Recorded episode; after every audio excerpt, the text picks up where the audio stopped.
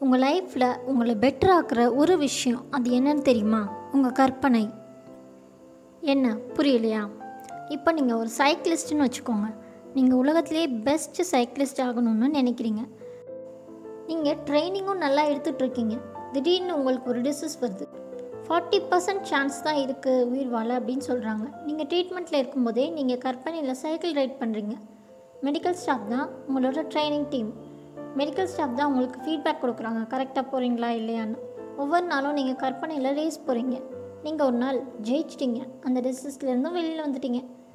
One year கழிச்சு நீங்கள் தான் வேர்ல்டி பெஸ்ட் சைக்கிளிஸ்ட் கண்டினியூஸாக செவன் இயர்ஸ் வின் பண்ணுறீங்க இந்த ஸ்டோரி லான்ஸ் ஆம்ஸ்டாங்கோடது இவங்க ரொம்ப கஷ்டமான சூழ்நிலையில் கற்பனை விளையாட்டில் தன்னோட ட்ரீமை அச்சீவ் பண்ணாங்க.